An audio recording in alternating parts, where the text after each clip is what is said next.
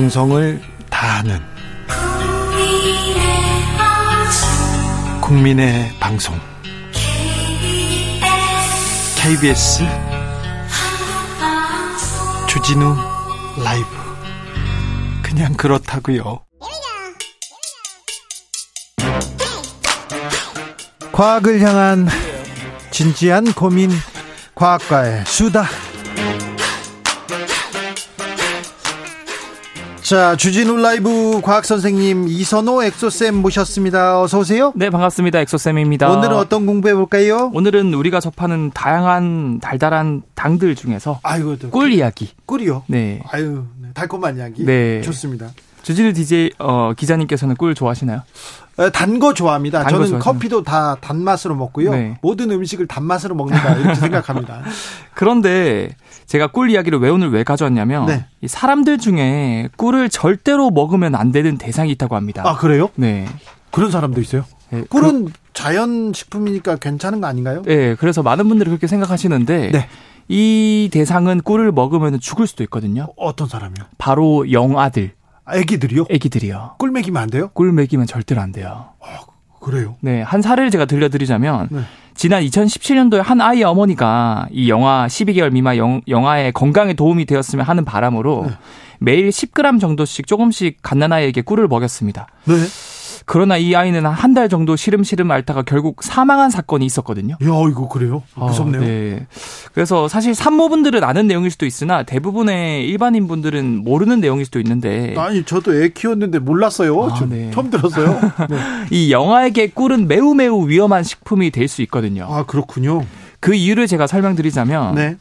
이꿀 속에는 영아에게만 독소를 나타내는 무언가가 있기 때문이거든요. 그렇겠네요. 음, 그걸 제가 설명드리면 바로 보툴리늄이라는 이름을 가지고 있는 세균이 있고요. 네. 이 세균이 영아에게 아주 치명적인 독을 나타낼 수 있다라고 한다고 해요. 아, 그래요? 네. 어, 그렇군요. 네. 그래서 네. 꿀 속에 이런 세균들이 살고 있다라고 어이. 볼수 있죠. 그럼 이거 사람한테 독으로도 쓰 입니까? 어, 사실 이게 많은 분들이 어, 그러면 꿀이 되게 위험한 거 아니야 생각할 수 있는데 네. 많은 분들이 이제 꿀은 안 상한다라고 세균들이 못 산다라고 알고 있거든요. 어, 그럼요. 그럼요. 꿀단지에다가 넣어놓으면 몇십 년도 먹는다면서요? 맞습니다. 네. 근데 사실 이 보툴리늄이라는 세균은 이런 꿀 속에 gat혀버리면 너무 가혹한 환경이다 보니까 자기가 살아남기 위해서 형태를 바꿔버려요. 네. 일종의 변신을 합니다. 하얗게 변하는 게 그건가요? 아, 그건 아닙니다. 아니에요. 그건 이제 그 설탕 결정이고 예, 예. 그 아포라는 형태로 바뀌는데 예. 이 아포는 일종의 자기 몸을 최대한 방어력을 높이는 휴면 상태라고 보시면 돼요. 네.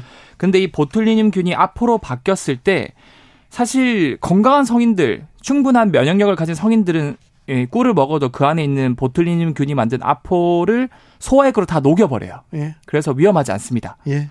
하지만 장의 기능이 완전하지 못한 돌 전의 아기들, 영아들은 이 보툴리눔균이 만든 아포가 장내에서 증식해서 네. 결국 독소가 흡수돼서 호흡곤란이나 신경마비 등을 유발하고 심할 경우에는 사망까지 이를 수 있다. 알겠어요. 아, 네, 이거 좀. 근데 성인들 그냥 괜찮죠, 먹어도? 아 성인분들은 걱정 없습니다. 네. 그래요? 네. 꿀이 안 썩는 거는 왜 그런 거예요? 어 사실 꿀이 안 썩는 이유는 어 결국에는 꿀이 대부분은 이제 설탕으로 이루어져 있거든요. 아, 그래요? 네, 다양한 복합적인 물질이 있긴 하지만 대부분의 물질은 설탕이에요. 네. 근데 이 설탕이란 물질 자체가 굉장히 농도가 짙은 상태라서 네. 거기에 어떤 균이 들어가면은 들어가는 족족 삼투 현상으로 자기 몸에 있는 물을 다 뺏겨 버립니다. 아, 그 설탕, 아, 설탕한테. 네. 예. 그래서 다 말라 죽는다. 다른 세균들을 다 죽이고 자기만 살아남는군요. 어떻게 보면 이제 꿀이 꿀만 있고 다른 세균들 다 죽여 버리고 자, 그 여기서 질문. 네. 이거 시험 문제에 나오죠. 자, 나올지 모르겠습니다. 저, 네. 저 같으면 이거 내겠어요. 자, 꿀이 좋습니까? 설탕이 안전합니까? 몸에 어, 올리고당이 좋습니까? 당이 좋습니까? 뭐가 좋아요? 어, 뭘 먹어야 됩니까? 사실 같은 단맛 저는 설탕 좋아합니다. 설탕 네. 제일 안 좋은 걸 지금 선택하셨는데 아, 그래요? 네. 저는 커피도 설탕 맛으로 먹는다니까요. 같은 단맛을 낸다고 해서 같은 효과가 나오는 게 아니거든요. 우리 몸은 급격하게 혈당이 올라가는 거를 굉장히 싫어해요. 취약합니다. 그래요? 네. 그래서 서- 설탕과 같은 단당류로 이루어진 단 음식은 먹자마자 바로 몸에 이 그 설탕 같은 포도당 이런 것들이 당 흡수돼서 올라오죠. 확 혈당이 올라갑니다. 아유, 올라오죠. 그럼 우리 몸에서는 이제 깜짝 놀라요. 네. 아, 뭐 이렇게 혈당이 갑자기 올라가. 어. 그래서 이 혈당을 낮추는 인슐린이나 호르몬을 또 급격히 엄청 분비하거든요. 예. 그러면 또 아, 그래서 순간적으로 그렇죠. 혈당이 또 바닥을 칩니다. 아니, 꿀도 설탕으로 돼 있다면서요. 맞아요. 근데 혈당 같이 올라가지 않습니까? 그래서 사실상 꿀도 그렇게 우리 몸에 막 유익한 건 아니고 제가 추천을 드리자면 네. 이 단당류 말고 다당류라 그래서 올리고당 많이 팔거든요 슈퍼에서. 네. 그래서 그런 올리고당 같은 경우는 우리 몸에서 흡수하는데 오래 걸려요. 왜? 분해를 좀 하는데 시간이 걸리기 때문에. 예. 그래서 여러분들도 같은 단맛을 내고 싶으면 올리고당 같은 제품을 구매하시면은 건강에도 좋고 네. 혈당도 안 올리고 당뇨병도 예방할 수 있고 시럽은 뭔가요? 설탕 이제 시럽 설탕 보통? 설, 설탕 시럽이라고 하죠. 네, 음. 설탕 시럽이군요. 근데 올리고당 시럽이라던가 이런 네. 것들을 저는 드시는 걸 추천드리고 올리고당이요? 특히 이런 올리고당 다당류 시럽 같은 거나 이런 것들은 우리 장에 있는 유익균들의 먹이거든요. 네. 그래서 그런 것들은 단맛도 낼 수 있지만 우리 장내 세균을 또 튼튼하게 해줄 수 있다. 네. 음, 그런 자, 또 팁이 있습니다. 어떤 그 커피숍에 가면요. 네. 설탕이 있는데요. 백설탕, 황설탕, 흑설탕 다 있어요. 네네. 거기에 또 다른 다른 것도 있는데 네. 어떤 거 먹습니까? 어떤 게 좋습니까? 사실 설탕류는 다들 단당류라서 별로 안 좋아요. 예, 먹는 즉시 다들 흡수돼서 혈당을 확 올려 올리거든요. 아, 그러면 설탕 안 아, 그러면 다, 다 올리고당 주세요. 올리고당은 안 주잖아요. 카페에서. 아 근데 뭐 설탕도 너무 하루 종일 먹는 거 아닌 이상은 네. 가끔 먹는 거는 뭐 그렇게 우리 몸이 위험하진 않고 예. 제가 말씀드린 거는 하루 종일 그런 가공 식품들 있잖아요. 네. 어 그래서 그런 것들은 뭐 삼시세끼 그렇게 먹으면은 결과적으로 우리 몸에 인슐린을 만드는 베타 세포가 너무 지쳐버려 가지고 네.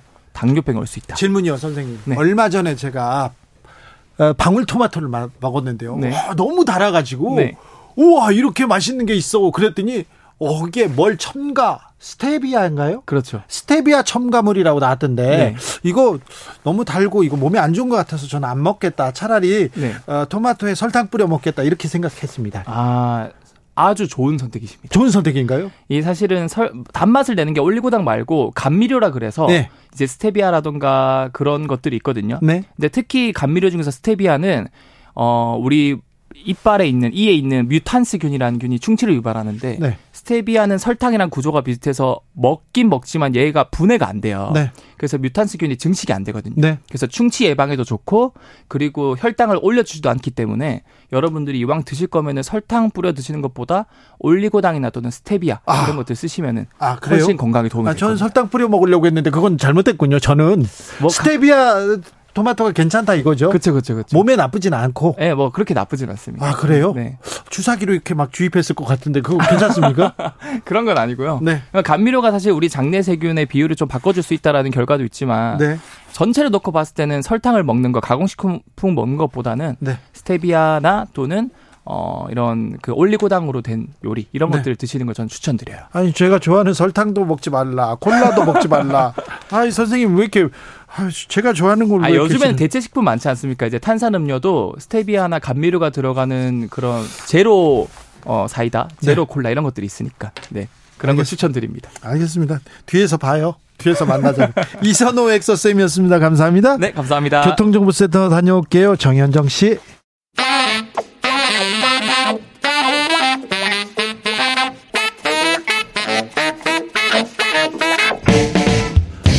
세계는 넓고 이슈는 많다. 우리의 시야를 국제적으로 넓혀 보겠습니다. 국내 뉴스, 국제 이슈 다 덤벼라.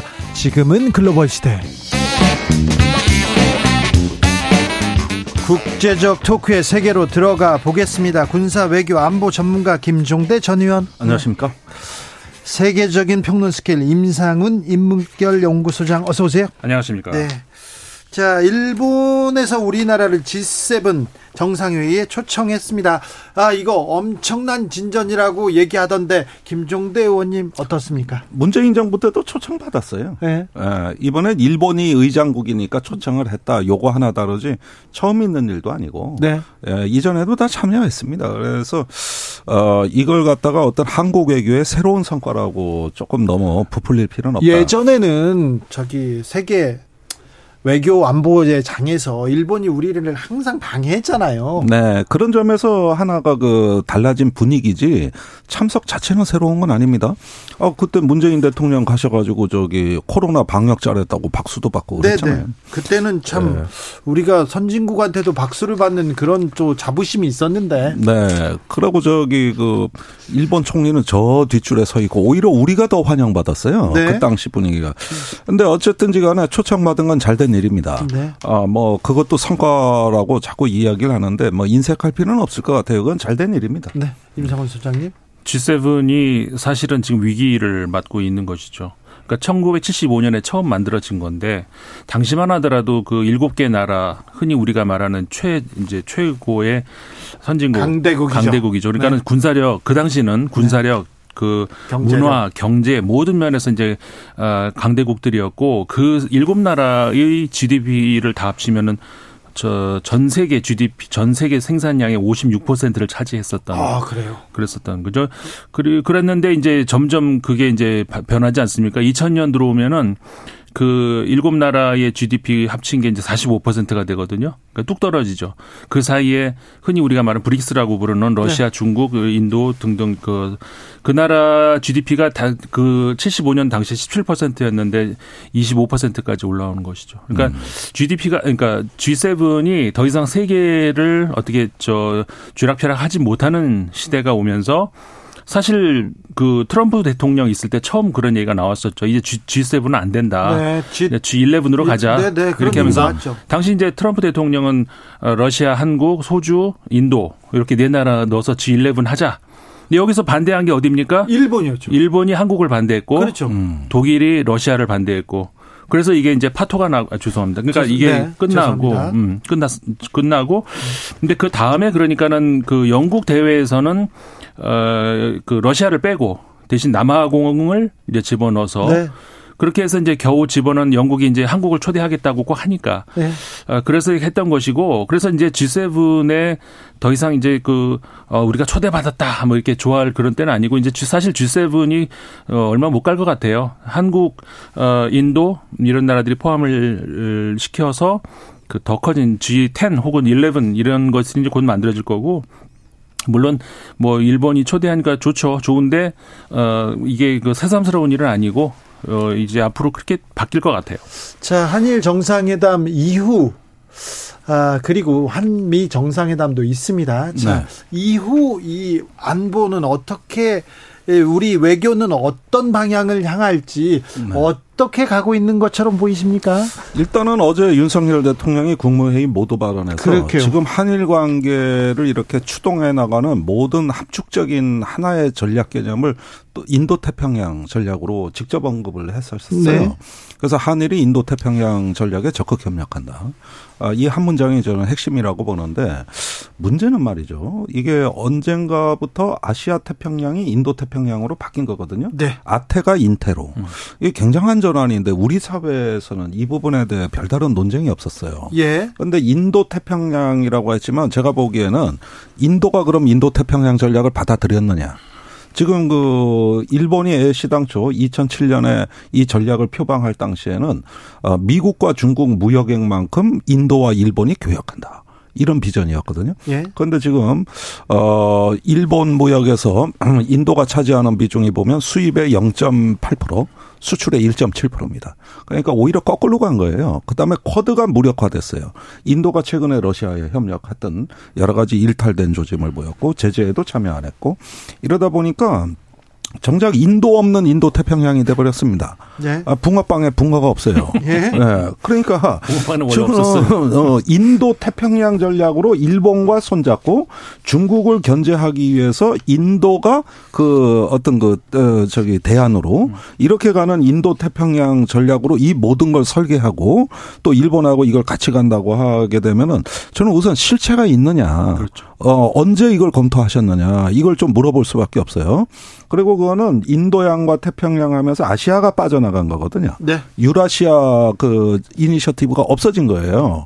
그러니까 이렇게 실체가 없는 인도 태평양 부분하고 어, 유라시아 부분을 무시한 거에 대한 앞으로 초래될 어떤 국익의 손실. 그다음에 오히려 인도보다는 호주 쪽으로 미국은 그렇죠. 중심을 이동하는 것 같습니다. 그래서 오커스가 부각되고 음. 있어요.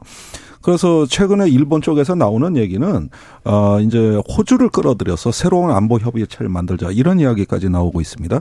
그러면 어제 국무회의 연설을 제가 한 두세 번을 들어봤거든요. 네. 그런데 그 이면에 깔린 이제 중국하고의 숙명적인 어떤 파국적인 그 저기 충돌론을 일단 믿는 것 같고 그러다 보니까 일단은 개념의 공, 공상에 불과한 아직까지는 검증 안 된 인도 태평양 프레임이 엄청나게 강하게 들어왔고 네. 그 다음에 이제 어 미국에 가서 정상회담하면서 이걸 재확인하면서 이제는 어떤 그 일본하고 뭐 과거사라든가 여러 가지 어 묵은 문제들은 다 걸림돌로 제거해 버리는 예, 이러한 어떤 행보가 가속화될 거다. 초점은 예. 일본은 일단 예선전이라면 4월에 어, 한미 정상회담이 본선이 될 것 같아요. 거기 가서도 이렇게 다 주고 오시는 거 아닌가? 음. 아니 조 바이든 대통령이 한국 왔을 때도 우리가 보따리 엄청 챙겨줬잖아요. 네. 그런데 또 일, 미국은 우리한테 안 줬거든요. 그러니까 이번에 가장 중요한 거는 모든 경제적 공급망에 관한 미래의 어떤 핵심 기술에 대한 사항을 안보 프레임에 다 집어넣었다는 겁니다. 음. 그래서 한일 간의 그 경제 협력 안보 협력 대화를 NSC가 주도한다. 이렇게 돼 있다면은 안보기구가 경제 문제를 컨트롤하겠다는 얘기거든요. 이틀은 미국에 가서 이게 미국 모델이에요. 이 미국 모델을 지금 저 일본에 적용한 거거든요.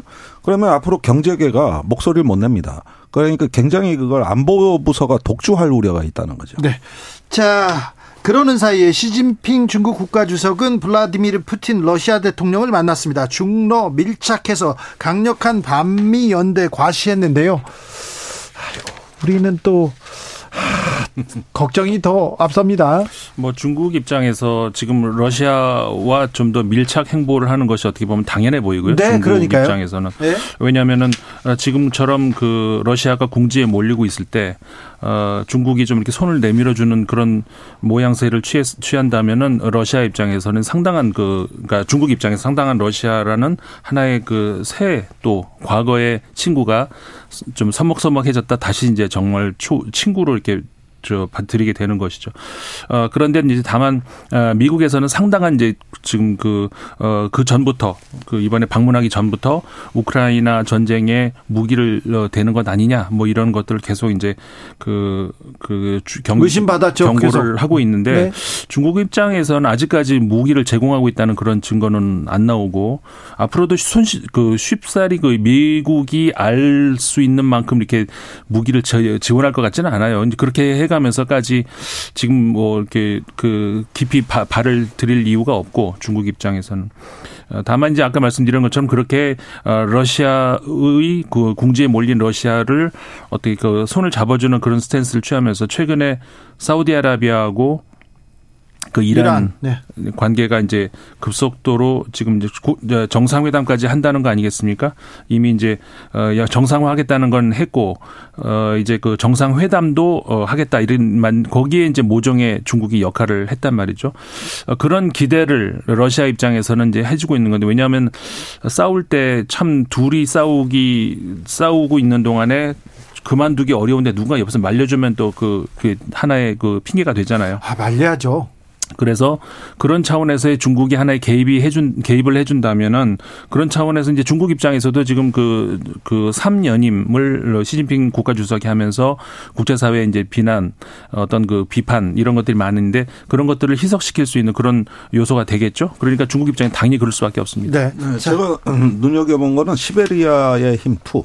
그러니까 가스관 연결 이게 굉장히 중요해 보입니다. 사실은 그 과거에 독일이 노스 스트림이라고 해가지고 가스관 연결하는 걸로 지금 뭐 굉장히 오히려 어 어떤 패러독스에 빠져 있다고 본다면은 이제는 유럽에 못 파는 가스를 중국에 연결해서 어 대규모로 그 가스 판매를 하고 석유도 좀 싸게 공급할 것 같고 이렇게 해서 어떤 그 사회주의식 공급망의 어 구성이다. 이렇게 되면은 이게 인도 태평양 전략하고 유사한 어 말하자면은 어떤 유라시아 어 전략 프레임으로 진화해 나갈 수가 있는 거거든요. 그런 점에서 이번에 중국이 또 한 가지 긍정적인 거는 빨리 우크라이나 종전 평화 협상을 촉구하고 호, 좀 역할을 했으면 좋겠어요. 예, 받았다는 거지만 그걸 넘어서 제가 보기에는 어떤 어, 지정학에서 얘기하는 심장지대 유라시아에서의 연대와 결속이라는 네. 1위로 가는 것이다. 네. 그런 점에서 상당히 의미 있는 정상회담이 알겠습니다. 음. 파리로 혼돈의 파리로 가기 전에 몇 가지만 물어보겠습니다. 단답형으로 대답해 주십시오, 김종대 의원님. 어, 모르는 게 없으니까. 예, 예. 그런데 저기 푸틴 대통령 대역 논란 나왔잖아요. 어떻게 네. 보세요? 김종대 의원의 생각이 궁금합니다. 아니 저는 뭐 의혹 제기론 충분히 가치 있다. 네. 예, 따져볼 만하고 제가 봐도 사진이 이상하더만요. 네. 자, 대약 가능성이 있다. 여기까지 보고요. 이상합니까? 예. 자, 북한으로 가보겠습니다. 북한에서 예. 저기 김정은 위원장 옆에 선글라스 예. 끼고 얼굴 모자이크 마스크도 쓰고 네 마스크 그 사람 누구예요? 완전히 그거 제가 보기에는 작년 9월에 핵무력 정책법이 통과됐잖아요. 네. 거기에 나오는 구절에 국가 핵무력 지휘기구라는 게 나와요. 예. 그게 베일에 쌓인 기구입니다. 네. 이름도 모르고 체계도 몰라요. 네. 그 중에 한 명일 겁니다. 그래요? 예. 아니 그런데 다 사진이 나왔는데 한 사람만 모자이크 처리하니까 얼마나 그게 궁금해요. 바로 그거예요. 예. 우리가 지금 북한의 핵무기 통제 시스템, 지휘 통제 시스템이 뭔지 하나도 몰라요. 예. 그런데 그런 어떤 무력의 지휘 통제 시스템이 김정은 국무위원장을 보좌한다고 법에 나와 있어요. 예. 그러면 실체가 있는 거거든요. 자, 근데 그러면 그러면 그 라인에 있는 거죠. 예. 자, 노동신문에 나온 사진은 그렇게 모자이크가 처리돼 있겠지만 음. 아마 정찰위성에서 다 찍을 거 아닙니까? 네. 누군지 얼굴 다 파악하고 그랬겠죠? 아니, 선글라스에 마스크까지 쓰고 모자까지 썼으니까. 네. 그거 어떻게 합니까? 그럴 수도 있잖아요, 그래도. 아니, 무슨 뭐, 저기, 저기, 뭐, 거기에 지문 감식기가 달린 것도 아니고. 자, 그리고 어떻게 알아요? 음, 딸 김주의 등장으로 음. 리설주와 지금 김정은의 동생 지금 지금 김여정. 권력, 네, 네, 김여정이 권력 구도가 조금 바뀐다 이런 얘기도 네, 있던데. 국책연구기관의 부원장이 그 분석한 내용이죠. 네. 뭐 그런데 가정사 문제고 그, 부, 그 아무리 둘이 싸운다고 그래가지고 10살짜리 딸을 그 대안으로 이걸 내세웠다? 그리고 이게 후국계 구도다? 아, 저 너무 성급한 해석이자 네. 좀 과장이라고 저는 봐요. 네, 저는 음. 뭐 김종대 의원 얘기면 다 듣습니다. 아, 네. 자, 혼돈의 프랑스로 가보겠습니다. 프랑스는 연금 개혁을 놓고 시끄럽습니다. 혼돈이 부분인데요. 그 연금 개혁을 정부안이 밀어붙이는 거 62세, 64세 그다음에 42년만 어, 일하는 걸 44, 3년을 어, 일해라. 이제 네. 이게 골자인데 그거 외에도 뭐 더 있습니다만. 근데 이게 이제 그 하원 통과가 어렵다라고 생각이 됐던 모양이 마크롱 대통령이. 네. 근데 프랑스 헌법의 49조 3항에 보면은 어 정부에서 어 의회를 통과하지 않고도 한 회기에 하나는 네. 제한돼 있으니 과거에는 제한이 없었는데 통과시킬 수 있다. 그러니까는 의회 의원 국회의원들 물어보지 않아도 된다라는 조항이 있어요. 그걸 가지고 통과를 이제 시키겠다 한 거죠. 그러니까 상원에서는 이미 이제 그 통과가 됐는데 하원이 안 될 것 같으니까 그렇게 한 거거든요. 여기에 대해서 이제 그 야권이 그리고 국민들이 굉장히 반발을 하고 있는 것이고 이제 민, 프랑스의 민주주의는 끝났다 이렇게 이제 반발을 하고 있는 거거든요.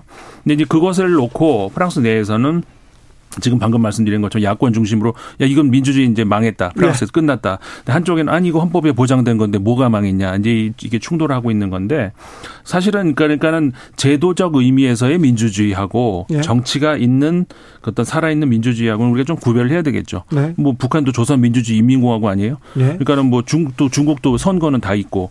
그러니까는 그런 의미에서 제도적 차원에서의 민주주의를 한다 그러면은 뭐 프랑스에서도 정상적으로 가능하는 것인데 프랑스에서 이제 많은 그 야권을 중심 그리고 여권 구 여권 인사들마저도 비판을 하는 것이 아, 이렇게 나가면 안 되지 않느냐. 이건 정상적인 그리고 그 의회에서 토론하는 것이 이게 이제 프랑스가 그 전 세계에서 어떻게 보면 가장 처음 이렇게 시작한 그런 나라인데 이게 뭐한 짓이냐 그렇죠. 이런 것들이 비판이 나오고 있는 것이죠. 그래서 네. 지금 큰 혼란이 일어나고 있죠. 지금 시민들 거리로 나서 가지고 우리가 루이 16세 목을 친 사람들인데 다시 어, 다시 어. 시작하겠다 이렇게 얘기해 놨는데 네. 아주 원성이 그러니까 그 정도로 이건 민주주의가 죽었다라는 말이 이제 저 프랑스 국민들이 그렇게 나오고 있는 거죠. 한번 프랑스 사람들 어, 시위 시작하면 어마어마합니다. 네. 시위 시작하면요. 네. 아무 일도 안 하고요. 그리고 음. 저 사람들 시위하면 옆에서 응원하고 있거든요. 네. 뭐, 어떻게 보셨어요? 뭐 최루탄 터지고 난리도 아니대요. 불 지르고요. 네, 우리 80년대 같아요. 네. 예. 그러니까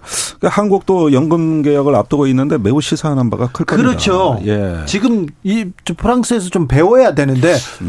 그런데 어, 연금 연금 개혁 가장 중요한 중요한 쟁점 중에 하나가 여, 개, 그 뭐지 정년을 연장한다는 네. 거죠. 2년 음. 연장한다는 걸 반대하는 건데 우리나라 음. 지금 정년 연장해야 된다. 네, 뭐 오래 전부터 있었어요. 그런 논의가 있지 않습니까? 네. 프랑스하고 우리하고 왜 이렇게 생각이 다른 거죠? 어떤 제가 정부 생각은 똑같은 것 같아요. 정부 생각은 비슷한데 네. 네. 국민들은 왜 조금 달리 반응할까요? 음. 아니 그러니까 지금 프랑스 같은 경우는 그러니까는 우리가 그 산술적으로 계산을 하면은 과거 80년대에와 지금과 그 인구 비율도 다르고 그 여러 가지가 다르다. 그러니까 좀 재정을 조정할 필요가 있다라고 하는 것에 대해서 국민들이 어그 근본적인 그 원론적인 반대를 할 이유는 없거든요.